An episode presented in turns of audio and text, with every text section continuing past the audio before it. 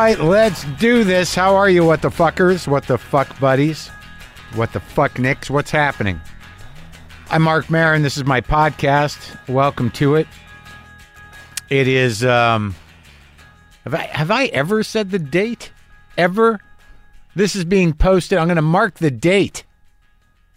August 13th, 2020. There it is, time stamped. I don't think I've ever fucking done that. I don't even know why I just did it now.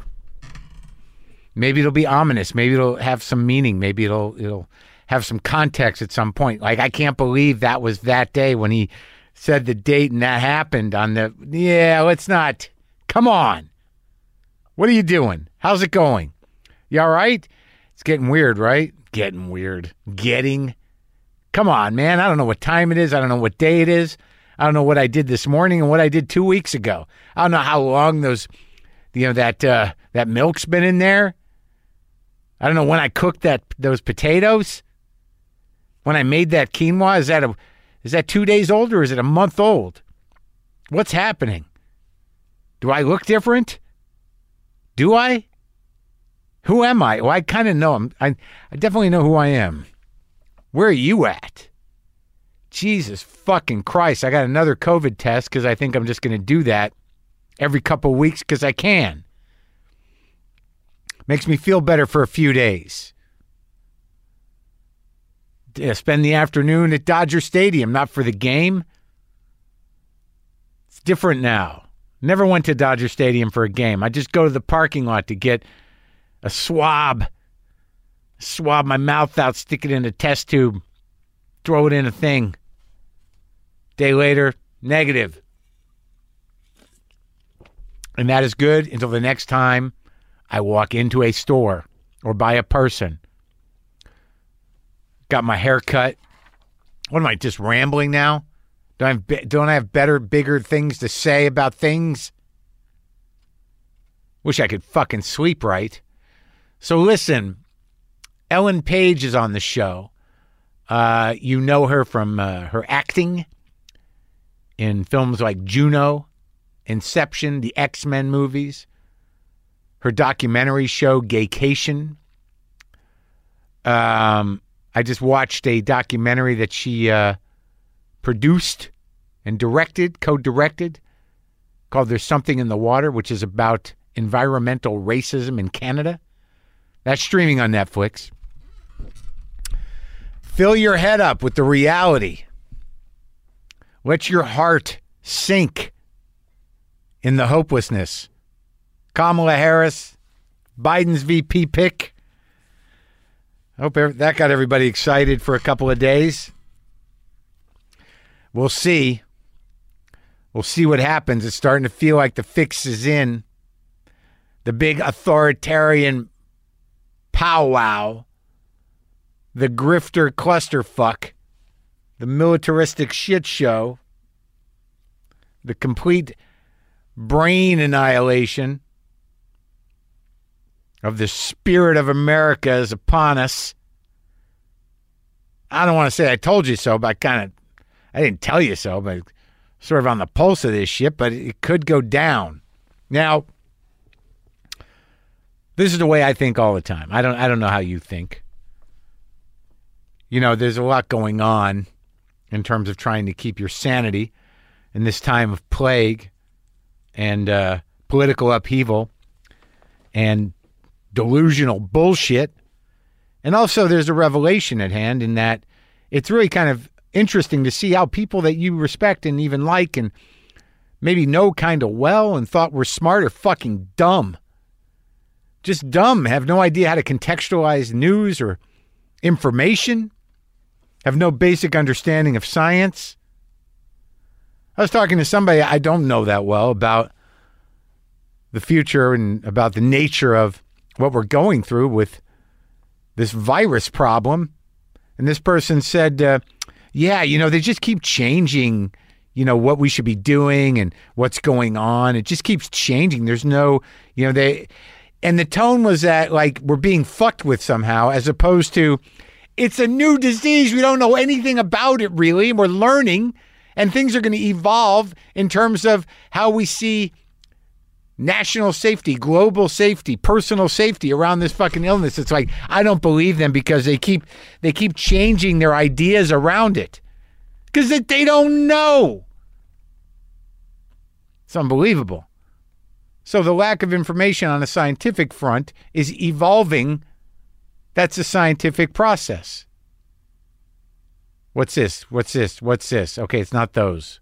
Try this, try this, try this. All right, those didn't work. What about this? That worked. All right, so let's stay along this trajectory. Now let's go back. Try this, try this, try this.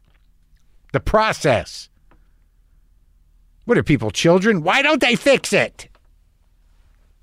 And I just, I fucking fell through the goddamn floor of my sense of self the other night when I woke up in waking consciousness. Because for me, it was always like, hey, man, you know, whether it's a fantasy or not, if I got a good passport, you know, I could at least go somewhere. Now that's meaningless because we're pig people. And then the back of my brain is like, what if we got to get out? How bad is it going to get? Are there going to be blood? Is there going to be blood in the streets? Do I need to get a gun? I, I can't just get one, right? And what is what are you going to be fighting against exactly? I actually had that moment. It's like, fuck, are all the guns gone? No, this they're not gone. It's America. Plenty of guns for everybody. Maybe just a bat would be good. I'm to just swing my bat, swing my way out of the apocalypse. Here's what I learned, depending on what kind of brain you have. Maybe don't read Chris Hedges as you're falling asleep. Maybe that's not the, the thing to do. Big fan of Chris Hedges. But when you read him, not only do you think that you're not doing enough, and that you don't know enough and that you're not smart enough and that you're not seeing things properly. But if you don't do something soon, the absolute worst is going to happen. And he's been ringing this bell a long time around what's happening in this country. And I can recommend a piece for you that you should read. Nothing funny about it and it will fuck your day up. It may fuck your brain up, but it might be what is up. Go look up, go find Chris Hedges, America's Death March. Now, I don't know if you're familiar with him. He's written some great books, Mr. Hedges. I've talked to him back in the day. Tried to make him laugh, got him laughing, but it doesn't matter. I mean, that used to be my agenda. When I was back at Air America, we'd do the, you know, like he'd get these heavy hitters on. I'd just be like, I wonder if I can get him to giggle. I wonder if I can get that guy, reporter on the beat of the bin Laden situation. Was it Peter Bergen? Yeah, Peter Bergen. We used to talk to him a lot, and he was like the guy writing about bin Laden and the terrorism. And I just, in my mind, we get him on the phone. I'm like, I wonder if I can get Bergen to crack up. Wonder if I can get Chris Hedges to laugh. Like, what is the big victory? Let him say their horrible truth. Let that sink in. Liberals don't want the the horrible truth tellers laughing. They just want the horrible truth and to feel like all hope is lost and to get angry. And then if that's fixed, move on to another horrible truth. Fortunately, there are so many happening simultaneously that there's no shortage. Chris Hedges, America's Death March. Maybe do it in the mid afternoon. Don't do it in the morning. Don't do it before you go to bed. And don't do it if your brain is at a tipping point already in terms of just how fucking bad the turn to authoritarianism can get logically, illustrated in a realistic way. Fucked me up. Thank you for. I got a lot of beautiful fan art of my cat monkey that I have to get framed. My point is the things that are going on is that like how things in your head, how how's things in your house, how's things in your in your area. You know, there's that. There's the the sort of um, hygiene of the head, the hygiene of your house, how you keep yourself safe out in the world, and then there's the world. That's rough. But your head and your house can be all right. Your neighborhood could be all right. The weather could be all right. And every once in a while, you slip into these maybe a half hour, maybe an hour, maybe 10 minutes where you're like, it's nice. It's nice to be alive. And then the fucking world comes bearing down on you. But sometimes, if the head is nice and the weather's nice and your house is nice, you might be able to get a couple hours in where you remember what it's like to be you and the life you once had. So here's the thing with Ellen Page. I was nervous about it, and I get nervous about all of them, as you know, all of my interviews. There's always a certain amount of anxiety and dread going into it. Uh, only because I don't know the person, and I, and I I know she's a sensitive person. She's a, a socially active person, a concerned person, empathetic person. Watched her documentary, seen her movies, respect her, but I also knew that uh, she had done a movie with Lynn. She did Touchy Feely with Lynn, and that was back in uh, 2013. She did Touchy Feely with Lynn back in 2013. So she had worked with Lynn Shelton. And I knew that I wanted to talk to her about that, but I, I don't I didn't know when. And I felt that from the beginning that was sort of underneath it. She knew it too. And I chose to wait because I didn't want to start crying if if I did at the beginning. So I tried to hold on to it, but I felt that was sort of an undercurrent of what was going on for a lot of the interview. Just sort of like, when's that going to come up? I had a plan, though. I had a plan. But this was nice talking to her. It was nice talking to Ellen Page. Once we got the hang of each other, it worked out very nicely. Uh, she's currently in the Umbrella Academy on Netflix. Seasons one and two are now streaming. And as I mentioned earlier, the documentary she co directed, There's Something in the Water, which is um, heavy but important information to see how corporations are heartless fucking cancers on the face of the planet most of the time. That's streaming on Netflix as well. And this is me talking to Ellen Page.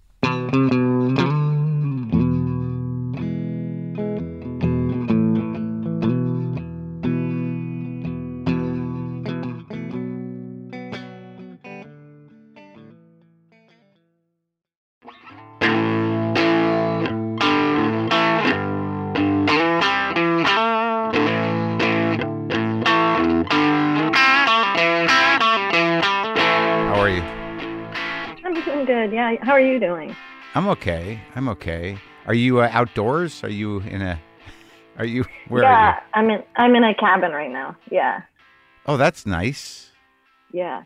I watched um, I watched the uh, Something in the Water documentary, Oh wow. and uh, it was really informative and really uh, you know opened my mind to stuff. And and I never like I don't know anybody from Nova Scotia. That seems like uh, outside of we can get into the corporate horror and environmental racism, but uh, let's talk about Nova Scotia for a minute, can we? Sure. Yeah. Is it an island? It is an island, kind of, right? Or no? it's a peninsula. How many siblings do you have? Uh, two. Two siblings. So three of you are just growing up in Nova Scotia, and uh, and and your parents were like, what? What'd your like? What'd your dad do there? Um, my dad is a graphic designer, and my mom is a retired uh, elementary school teacher. A teacher. Yeah. When I talk to Yeah. people who who have teachers for parents, it, it seems like usually it's a real gift. They seem to encourage their children to do what they want to do with a certain amount of support. Yeah. Yeah. No. No. For sure. Yeah. I can see that. Yeah, and what like what what were you doing? You know, what what kind of stuff did you get involved with when you were younger? What were your interests? How'd you end up in the arts? Was it always something you were interested in? I mean, like yes and no. When I was a kid, I was mostly like sports and video games and you know Yeah. that kind of vibe for sure. And then, but was always really wanting to go to the, you know, the drama productions at school and the high school ones, even though I had no idea what was going on. And my mom would take me. Like there was, Right. I had some very clear, you know, fixation on whatever that is, you know? Yeah. Yeah. Um, and then essentially, I was in school and I was 10, and this, you know, wonderful man, John Dunsworth, who has since passed, he, uh, he came to my class looking for kids to like audition for this CBC movie of the week called Pit Pony. Re- yeah. And I just got like, you know, picked to go audition for it. And then I auditioned for, I think I auditioned for it twice and then was in this, you know, CBC movie Pit Pony. And then that, that movie turned into a TV show, which we shot in Cape Breton, which is an island in Nova Scotia, off the uh, mainland to the north. Beautiful, beautiful, beautiful place. That's how it's all started. And then it just continued from there in lots of strange ways, I suppose. So you weren't even really acting. You were just um, interested. And there was a guy, a director who was auditioning kids.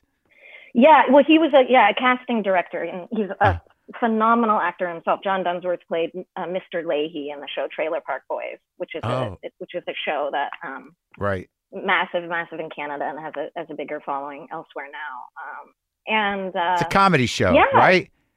and then I was on Trailer Park Boys when I was like I think I was 13, 13 or fourteen maybe. That must have been huge. it was fun.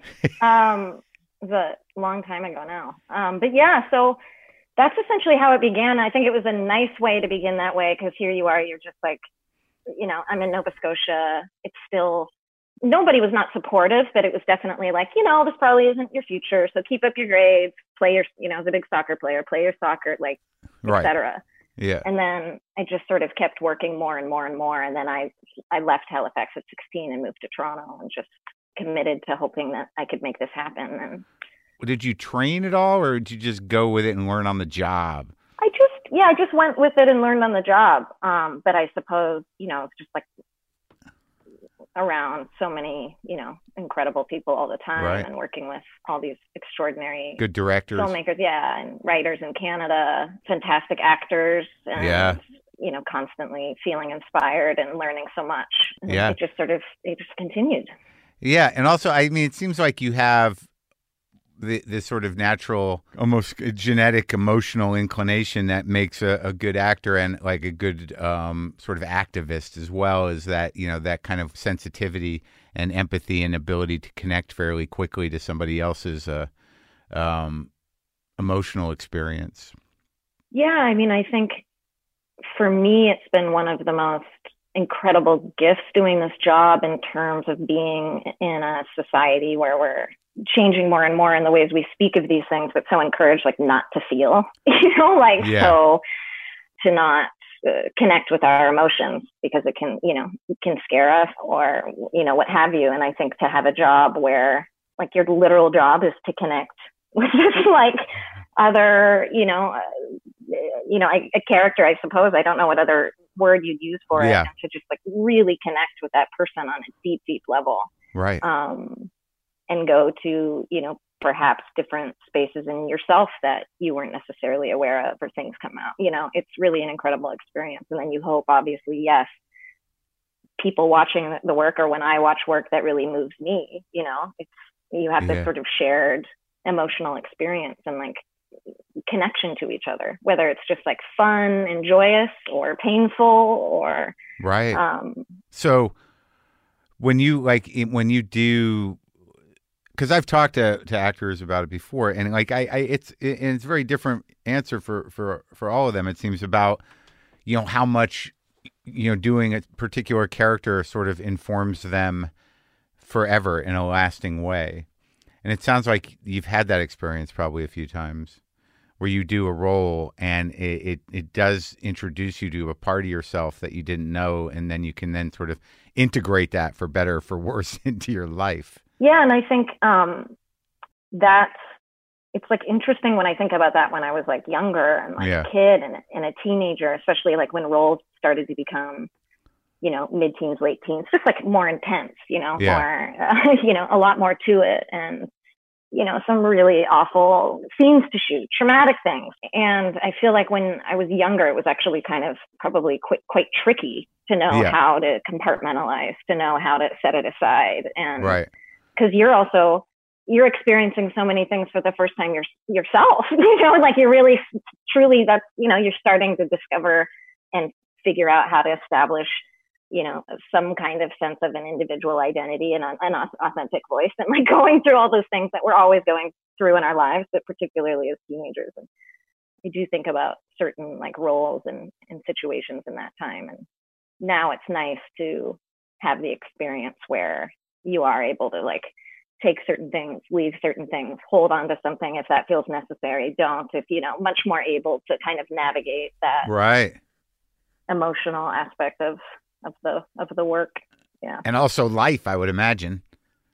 yes and life yeah that thing too yeah working on that one right. Yeah. That, that work never seems to stop because there's always so many curveballs thrown at you.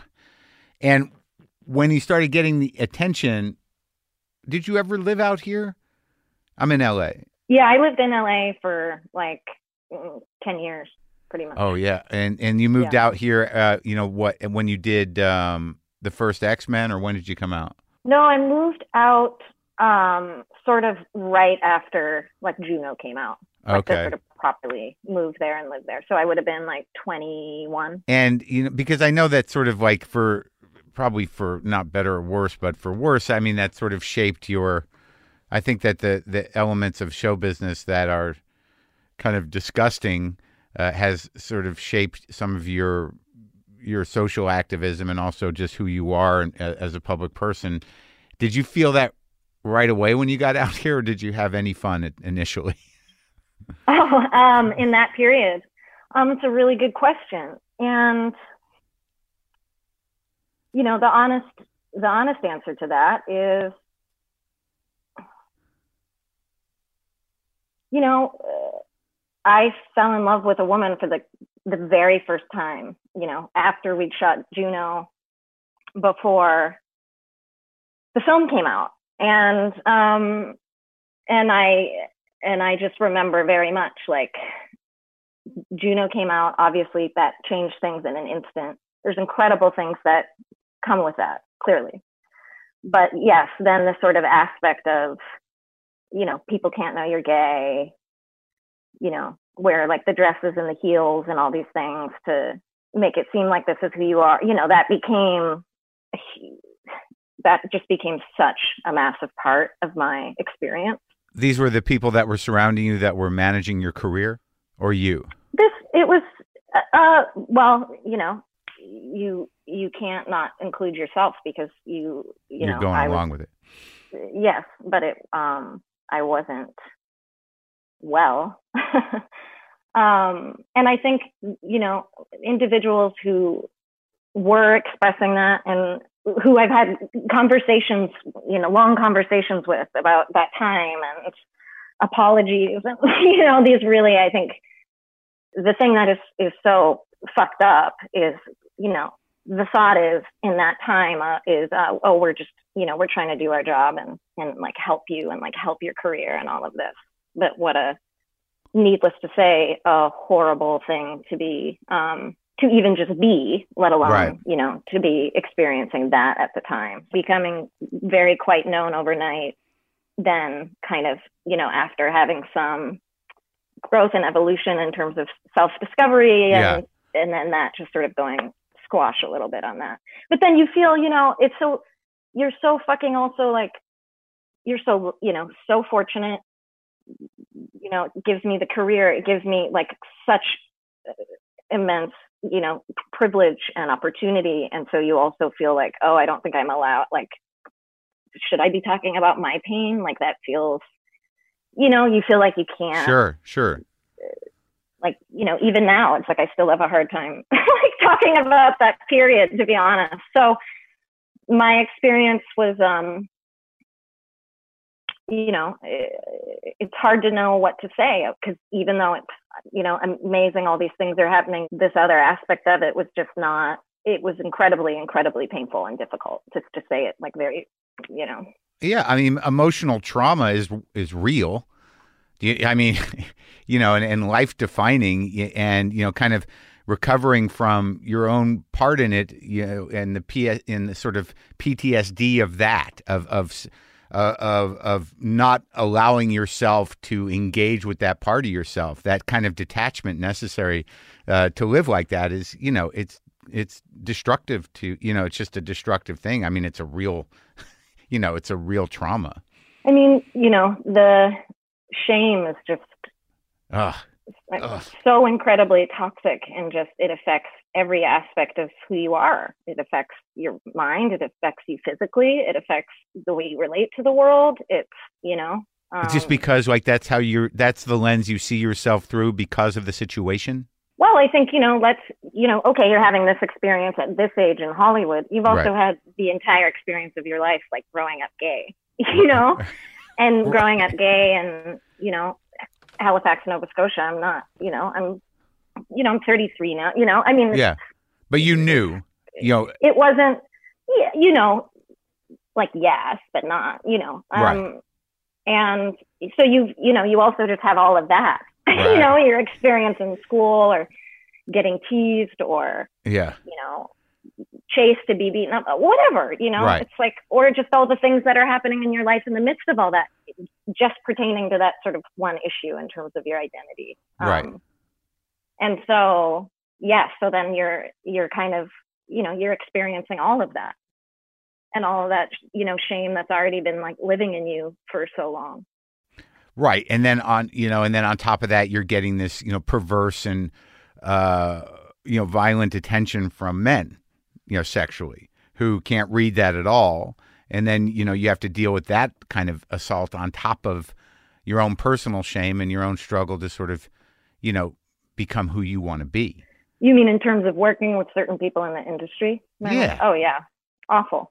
Just like I remember one night at a party in LA, like a one of my best friends, you know, birthday parties, and this guy, um, uh, he uh, works in the industry, and he, you know, he began. He was clearly like not sober at the time, but that's irrelevant. Um, and he was just being really homophobic uh-huh just saying the like craziest shit to me. I just was like, I, I like kept trying to get him to stop. People weren't really like doing anything, and he like wouldn't. It wouldn't stop.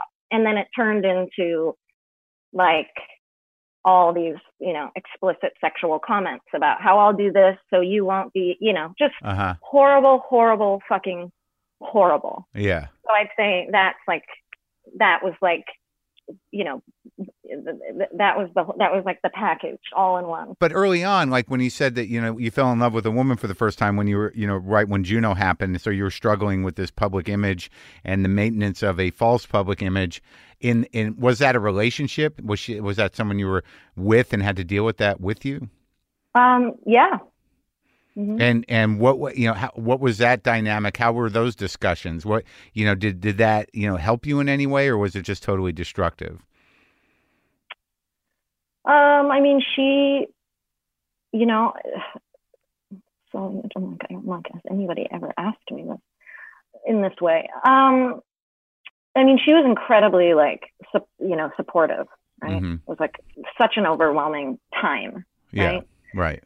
And I think I, you know, it was, it obviously, it, you know, it sucked. It's like, Sure. you know, not to sound so eloquent, but it sucked. And, you know, it's, you're just navigating it and it's, you know, it's hurting your relationship. And it's just like, you know, you're not having the experiences, you know, other people Right. have um, in relationships. because you're you're kind of you're you're you're tearing yourself apart because you're living in these two different worlds. You can't be out and having a good time in public like you might want to be, and then the person that you're with has to be supportive, but also has to watch your inner struggle manifesting all the time. What you want to do and what you think and then you can. how they, yeah, or how you know it's internalizing for them and, the, and Yeah. how they're feeling, or um, so definitely not easy in another part and Right. know, of yeah. how toxic it is when people are put in these positions. Um, Well, I mean, I read that. Like, I, I don't know what the timeline is. I mean, I read the, I watched the, um, you coming out at the uh, human rights uh, event. And then I read the Facebook page, the Facebook thing you wrote about Ratner, and that's later, right? Much later, right? Yeah. What year did you come out publicly? When would th- when did that happen? Uh, 2014. So I was 27. I was just about to turn 27. Yeah. Wow. It's a long time, huh? Yeah. But it was one of those situations where people knew, right? You mean like just people? Yeah. Well, yeah, you had Like in my friends life. in, in the industry and Totally. everybody else. Yeah, totally and but you know it took time it took time and t- significant time to get more and more comfortable with with that right. like you know before coming out publicly it was very like okay here's just like you know n- now i'm ready to really do this but up you know leading up until that point it was very just yes i assumed it was like you know it, it wasn't something that i was like hiding necessarily in my like personal life anymore Um, Right. just hadn't sort of done that you know taken that like public public step um but it took you know it took it, it took time to even just get comfortable with like mentioning that my girlfriend was coming to visit when Right. I'd be shooting a film or something. Like it took me a long time to even get there. And then someone might say something to you who thinks they're being, I, I don't know what they're thinking, like another actor. Right. That could be like one little comment that they never remember, you know, all, uh, you know, so many of the things that have been said to me that like can then really, you know, make you go, ooh, you know, and like kind of get scared again, you know? Right. Right. um, or an agent say something or somebody make a joke and you get scared again. Like, you know, it's, Right. some kind of comment could get made is all I mean that could then make you go like, oh no, and like kind of retract away again. Ugh, so it, it became it, like a bit of that kind of an experience. it's terrible. It's it's like because you're you know you, you seem very kind of um, you know sensitive and and I I'm pretty sensitive, but I you know over years you really learn how to uh, kind of navigate in a in a um, with a certain guard up, you know, and uh, it just sort of becomes a thing, and you know that it, it becomes a difficult uh, thing to believe that that being out in the world and being sensitive is good. hmm Do you know what I mean? Like, what's the point of that? Right. that just seems fucking crazy. So during all that time, you start you just build up a certain amount of strength around your your life and your your life decisions and your lifestyle and a certain comfort. And then, like, I imagine the day that you decide to do that, you like to come out. Like, at what point? I guess that's the question because I I have found this in my own life a bit that. I mean, when do you realize that you know part of your responsibility in in your own personal struggle is to to sort of you know provide a, an example or, or or or some sort of hope for other people. You, you know like because it seems like you're very aware of that now and and that in your particular situation uh, the struggle to you know sort of be who you are, be comfortable with it, be public about it, in a world where you, you know there there is violence and judgment and um, uh, you know lack of justice for people who are marginalized. When do you realize? I imagine your personal struggle gets sort of at some point gets sort of the back seat to you know what is a public problem. And did that coincide with you deciding to come out, or did you realize that after?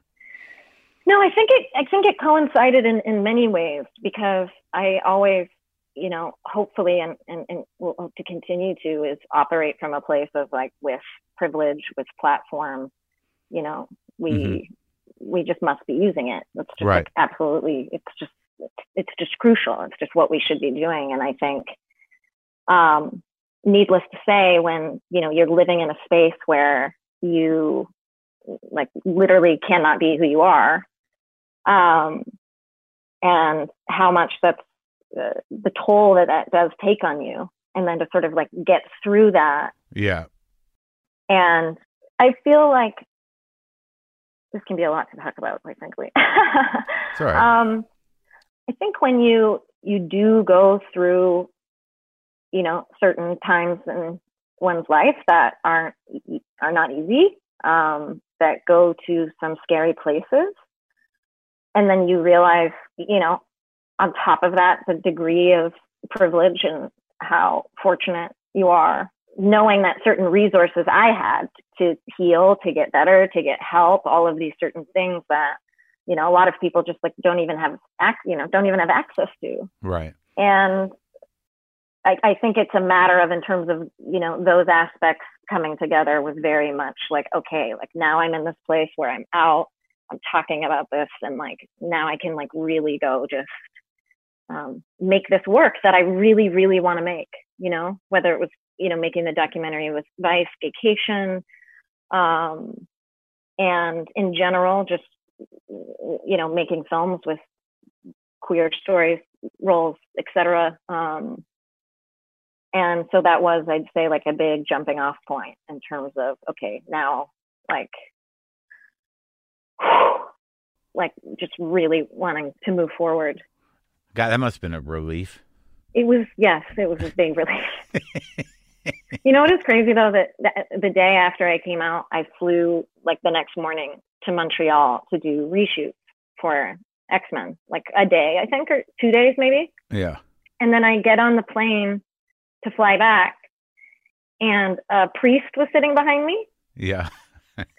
and maybe like a couple hours into the flight, I felt a little like touch Yeah. on my shoulder and he handed me a note and i was thinking oh okay this is maybe he's just like a really cool progressive you know Right. and then it was just this like awful note he wrote Really? like i took the, the liberty of googling you and found out about your recent announcement and then wrote me a whole handwritten letter about like You're going to hell?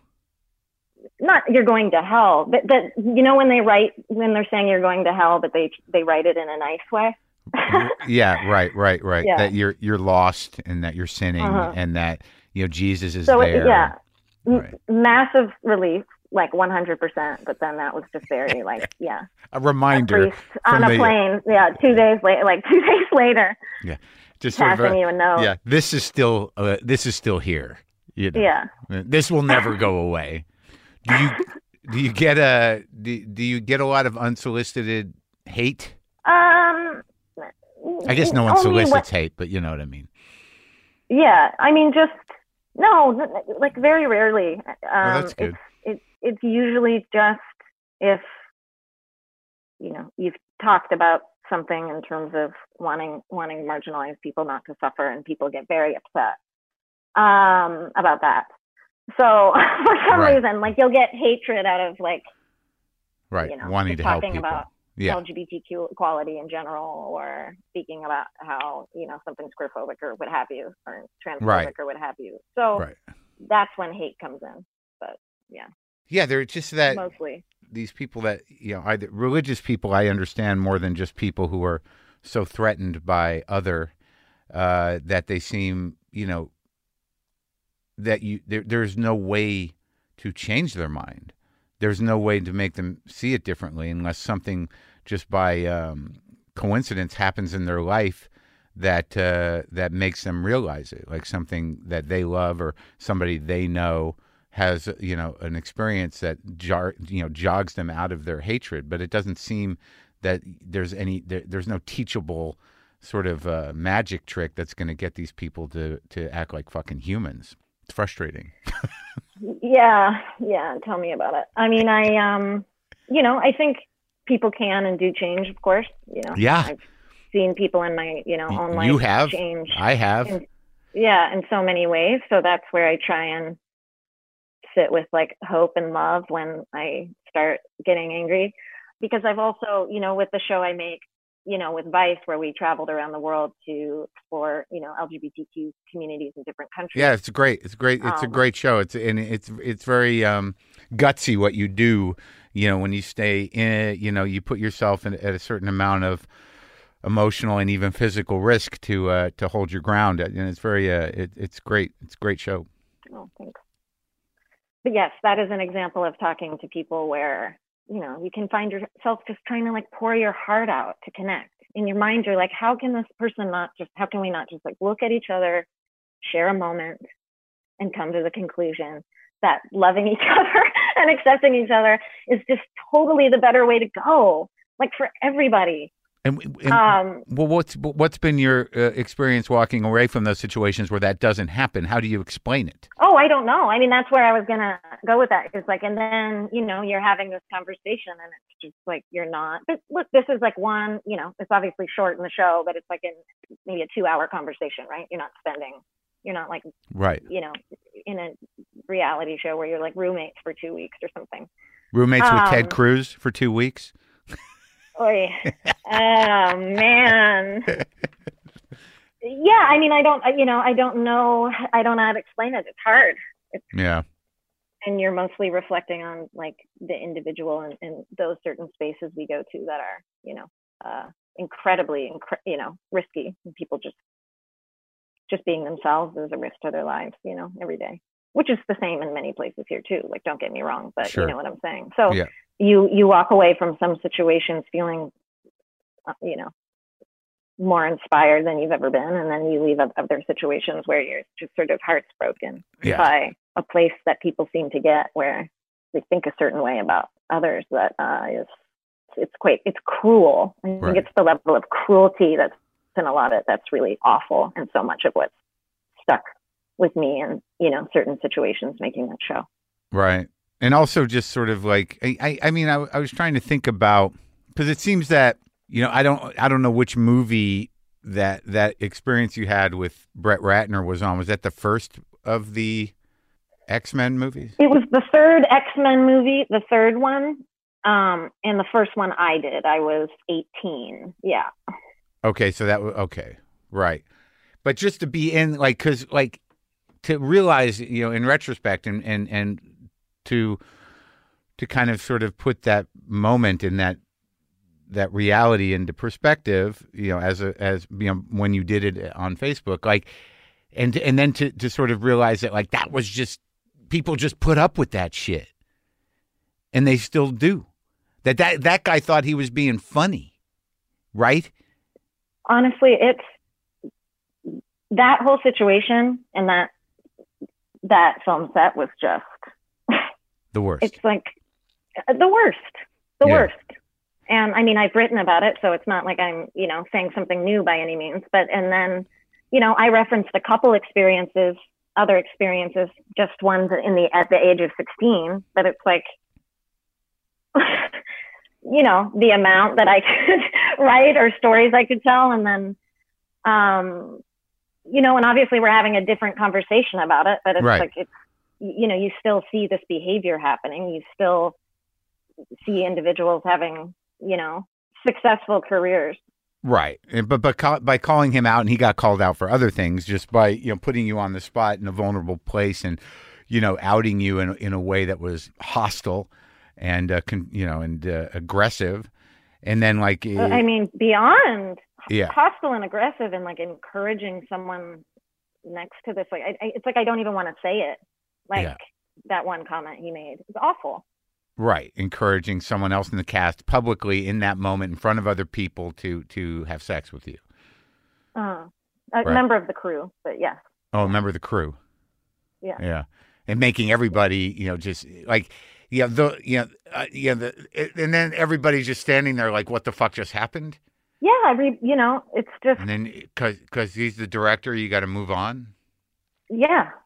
And the, the thing is, is like it, it seems that the the hardest part about that, about that being the status quo, is that you know it's so like ingrained in the the power structure of the business that you know in order for them to see that they're being inappropriate or or, or totally uh, wrong is difficult. Like it takes a lot Yeah.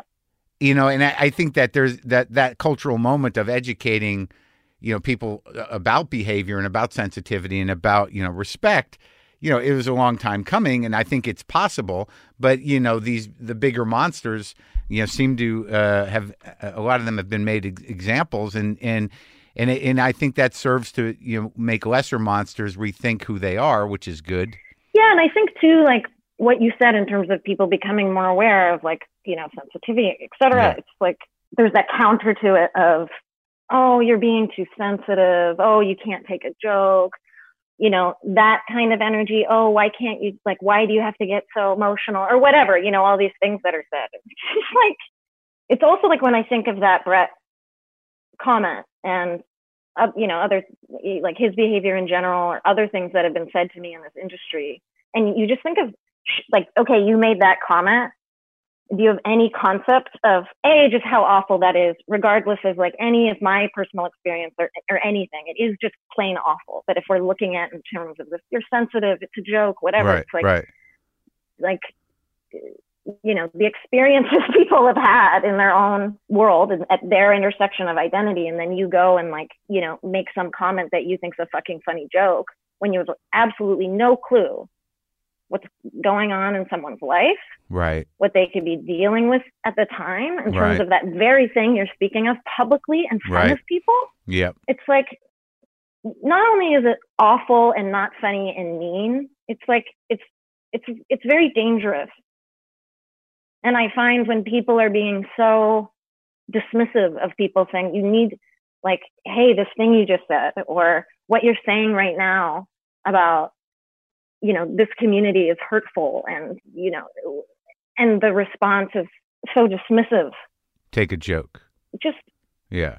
i like let's all just like take a moment Yeah. and give people an opportunity who like never did really have an opportunity to like express how they feel and how that makes them feel and and you know we've all had to do work in our own ways right it's like i don't you know we've all had to grow and evolve and you know i like i'm not trying to but i am just saying like we need to understand that this Right. stuff is you know It's hurtful and it's dangerous and it and it can provoke uh, you know an, anything from um, you know verbal abuse to physical abuse to you know to violence you know to murder. I mean like these like in in and in self it, ge- you it know self harm like self that's another point yeah. It- i mean it gives people license you know self-harm through shame and and physical harm through you know feeling uh, uh entitled to be violent.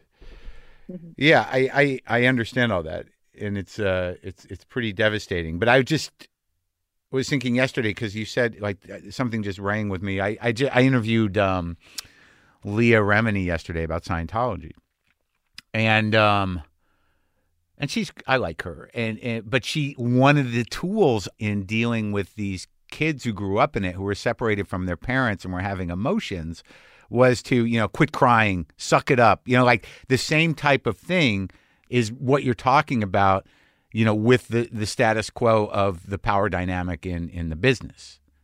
And and how lesser people like not it comes down from the top but you know everybody's sort of like nah you know don't be so sensitive just you know suck it this is the way he is and you know it's the same kind of gaslighting brainwashing shit I mean, that's literally what happened, as I referenced in that op ed about the Brett Ratner incident. That two producers came to my trailer because I had been on set, like, you know, not wanting to put up with it, you know, and it was basically like, we know Brett's an issue, but, you know, you can't talk to him that way, and we need to yeah we need to, you know, we're all just like so aware. And then when I write, wrote that op ed, I get an email from one of the producers that's like, oh my God, I'm so sorry. I had no idea. Right. I, I didn't write back, but I wanted to be like, you were the person I was talking about. right right and that's and the email was them covering their own ass I suppose, yeah. But uh, but like you know, given that you know there has been some at least you know cultural attention and some uh, small amount of justice in some of these situations, how how much did it affect um, you know your relationship with Hollywood either in getting work or, or even wanting to work there? After coming out and everything, Yeah. you mean? Yeah, That's what made me want to keep doing the work again. to be honest. I think I, in in the time of just being so closeted and and not well and um, certain ways, I didn't feel in. I wasn't feeling inspired. I wasn't. Uh, wasn't living as my true self. I, I I had those thoughts in my early twenties, like God, I don't know if this is how I feel now. Like I'm Right. not, I'm not so sure, you know. Um, and periods where I just sort of like was would like left and go back to Nova Scotia and you know, but then I'd work again and um and then it was really coming out and making the steps I wanted to make in my life that made me love the work again and made me, you know, want to tell stories that mean something to my heart and use the privileges and the resources I have to uh, hopefully, you know, help in any way I possibly can with, with what I have. Yeah, it, and you worked with like uh, a woman that I was, you know, involved with. Um, you yeah. know, it looks like right before you came out ish, you worked yeah. with Lynn Shelton on Touchy Feely. Yeah, I'm so sorry, Marc. I'm so sad. What was yeah. it? Uh, what was your experience with her? Uh, my um, my experience with Lynn was extraordinary. Lynn was the kind of human being that made you want to be a better human being. Right. She was the kind of person who you felt an overwhelming sense sense of joy walking onto set every morning and seeing her yeah. because she was just a person who was nothing but heart. Yeah. And so deeply sincere and generous and made work at least for me it seems out of just such deep love for what it means to be a human being in the world and the joy of it and the pain of it and Lynn was absolutely one of the best directors I've ever worked with. And, you know, I'm. I'm really lucky that our craft paths crossed and, yeah. And I'm, uh, I'm incredibly, um, sorry for your loss. Yeah. Everybody, everybody lost somebody great there, you know? Yeah. Um, in terms of telling the stories that you're telling now, and thank you for saying that. Um, like I find that like even watching, you know, something in the water, which I guess you did last year, the documentary about the environmental racism and the and the corporate uh, exploitation of uh, of land and uh, and the destruction of communities of you know marginalized people. I like going into that. First, I want to ask you after watching it because I, I don't know if I if I if I, I understand at the very end has anything good happened in any of those stories since you made the movie? um, well, boat boat harbor, which yeah. was the the you know the, where the mill effluent was going right. to Pictou Landing First Nation, that has been closed.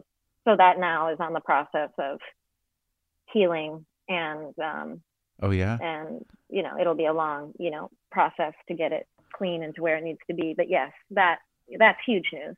So yeah. right now the uh, and then uh, a, a, a, new community well will be going in to Shelburne um, soon. Um, and then the situation with Alton Gas is yeah. like, you know, ongoing, but they are, they've kind of, there's been a good roadblock for them. So, um, oh, yeah. Uh huh. So they're, they, they can't operate for a while now. And then I think that, yeah, and then the grassroots grandmothers obviously are still, um, yeah in their working uh, hard against them, and uh, you know it's like endless. There's always so in the community of the the the older um, black community of it's that's Shelburne, right? That's Shelburne, yeah. Now, because like when I was watching, I was like, you know, if if this is what's necessary, did did this did the um, government take care of it, or did somebody step in and and and provide the well? Somebody stepped in, yeah. No shit. Yeah, yeah that that was like sort of the amazing thing about that story that you know for people who haven't seen the the film Something in the Water, it's a documentary. Is you know this was a you know a, a, a community that what was it in the 60s or in the 40s they built that dump. Mm-hmm. You know, and this happens. Every, you know, there this has happened in the states too. That you know, and then they just bury it, and then it just destroys the well water, and everyone gets cancer. But you know, when it comes down to solving the problem, they can't get government attention, and it's it, and the money that would require to help you know turn everything around is so small, and it did take private uh, pri- charity to to do that. Yeah, but even that was you know that was a whole thing too. Even oh, for like, them to it, do it with it was, private it, money. It was a bit, yeah. I mean, there was just always, um, it always felt like there was obstacles where, where there didn't need to be. But clearly, this is all literally what environmental racism is. You know, disproportionate amount of landfills, industrial pollution placed in Black and Indigenous communities, and the and the lack of government response. Right, that's like that's just one of the biggest ones. Like, I, I mean, it's yeah, it's a sort of like you know uh, a, a kind of genocide through negligence. After a certain point, it's a continuation. Like even now in the in the world that we're here in the states, it just seems like you know part of the you know the incompetence around dealing with the spread of the coronavirus is that it's affecting marginalized people uh, in disproportionately to to white people. And I have to assume that this particular administration is fine with that on some level. well, I mean, if you look at you know what they've said in their actions, yeah, Yeah. I mean, what else would one, you know? Um, but yeah, and then environmental ra- like in, racism plays into that a huge part because if you're living in one of those communities, Yep. you're you know higher cancer rates, higher respiratory illnesses, and then in terms of that intersecting with the virus, you know, you're more so it's none of these things are are separate, you know. It's awful. It's all really is. terrible. I know. I know.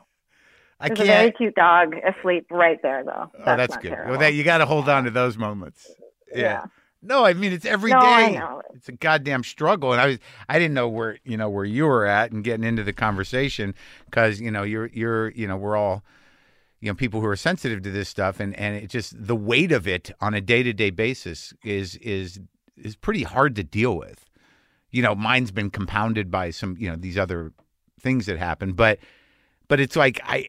It, it's relentless. So you know, what are you doing? Uh, you know, just uh, uh, on a day to day basis to keep some level of like. Well, you're out in the woods. You got a dog. You're with your uh, wife, I imagine. Mm-hmm. So that's nice, right? Yeah. I mean, you know, I, I think of like my experience compared to what other people are dealing with in Right. this time. And yes, Yeah. like I'm, I'm totally fine. And I, you know, we hang out, walk the dog, read, done, been doing a lot of press, you know, just like You're doing press for oh for the Umbrella Academy. I umbrella. Yeah. I didn't really uh, Like- talk about that. Is that fun for you? Do you have fun? I have so much fucking fun, and I think the season's really, really fucking good. But you, Uh. I'm happy to talk about whatever you want to talk about. Well, that's good. That's enough for you know. That's a good pitch. But yeah, no, the I, I fucking, I, I love the show, and I had a blast this season. So, Oh, good. Um, well, that's I good. do suggest people check it out. And uh, your wife's a choreographer.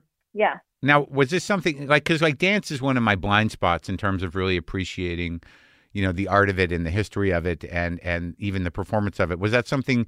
Did you were you into it before you knew her? No, it wasn't that familiar. Um, and the first time I saw her was on Instagram. A band that I love, Sylvan Esso. I don't know if you know them. They're so, so good. I know. Yeah, yeah, I do. I know. Yeah, I, Sylvan and Esso. they, Yeah, like, Sylvan Esso, yeah. yeah. And they reposted a video of from Emma's Instagram of her, you know, dancing to one of their songs, and I just was like, holy! I just was like, what the fuck is that? yeah, What is that? yeah. So extraordinary. I was so moved. I was like, who is this? And then I was like looking at her other videos, and I, like yourself, didn't have any real exposure to dance. So Mm. this was this sort of whole new thing I was even seeing. Um, and then I followed her on Instagram, and that is like how our whole, you know, first connection even even um, began. Uh-huh. And then obviously from being with her, have been introduced more to dance, and it's it's incredible. You should honestly watch her work. I'm gonna be annoying, but it's like it's so she is so extraordinary. She's just absolutely one of the most talented people I've ever known. Well, I'm, I definitely will. You know, because I find that I'm very, I, I get pretty, pretty sensitive to that. Like, like even like any sort of theater, if we ever get back to it, but like even musicals, and I've said it a lot. Like, I even if a musical is happy, I'll cry just because there's so much uh, expression. There's something about singing. There's something about people singing in a joyful way. And I think dance is the same way. That you you don't know exactly w- w- how it's moving you, but it definitely is as an expression very pure and and and has a, a profound effect. So I, I will check her out. Oh yeah, you must. Her work is just like completely breathtaking. Yeah.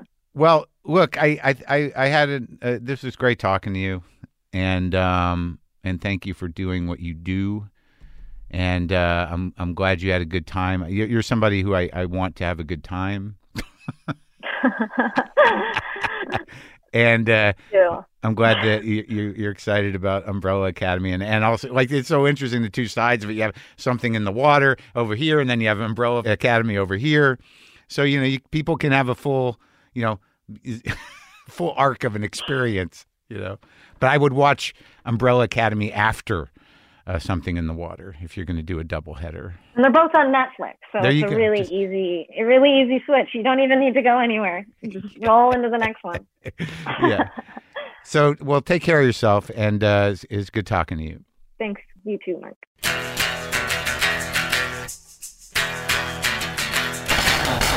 That was me and Ellen Page. Heavy but good. Right? She's currently in the Umbrella Academy on Netflix, seasons one and two. You can see they're streaming, and also the doc we talked about, There's Something in the Water, also on Netflix. And uh, I'm sorry, sometimes I realize that. Hear that? That's my my little beard rubbing on the mic foam. I will try to watch that. And now I will play some guitar for you. And um, I'll, I'm going to go eat something after this. You guys?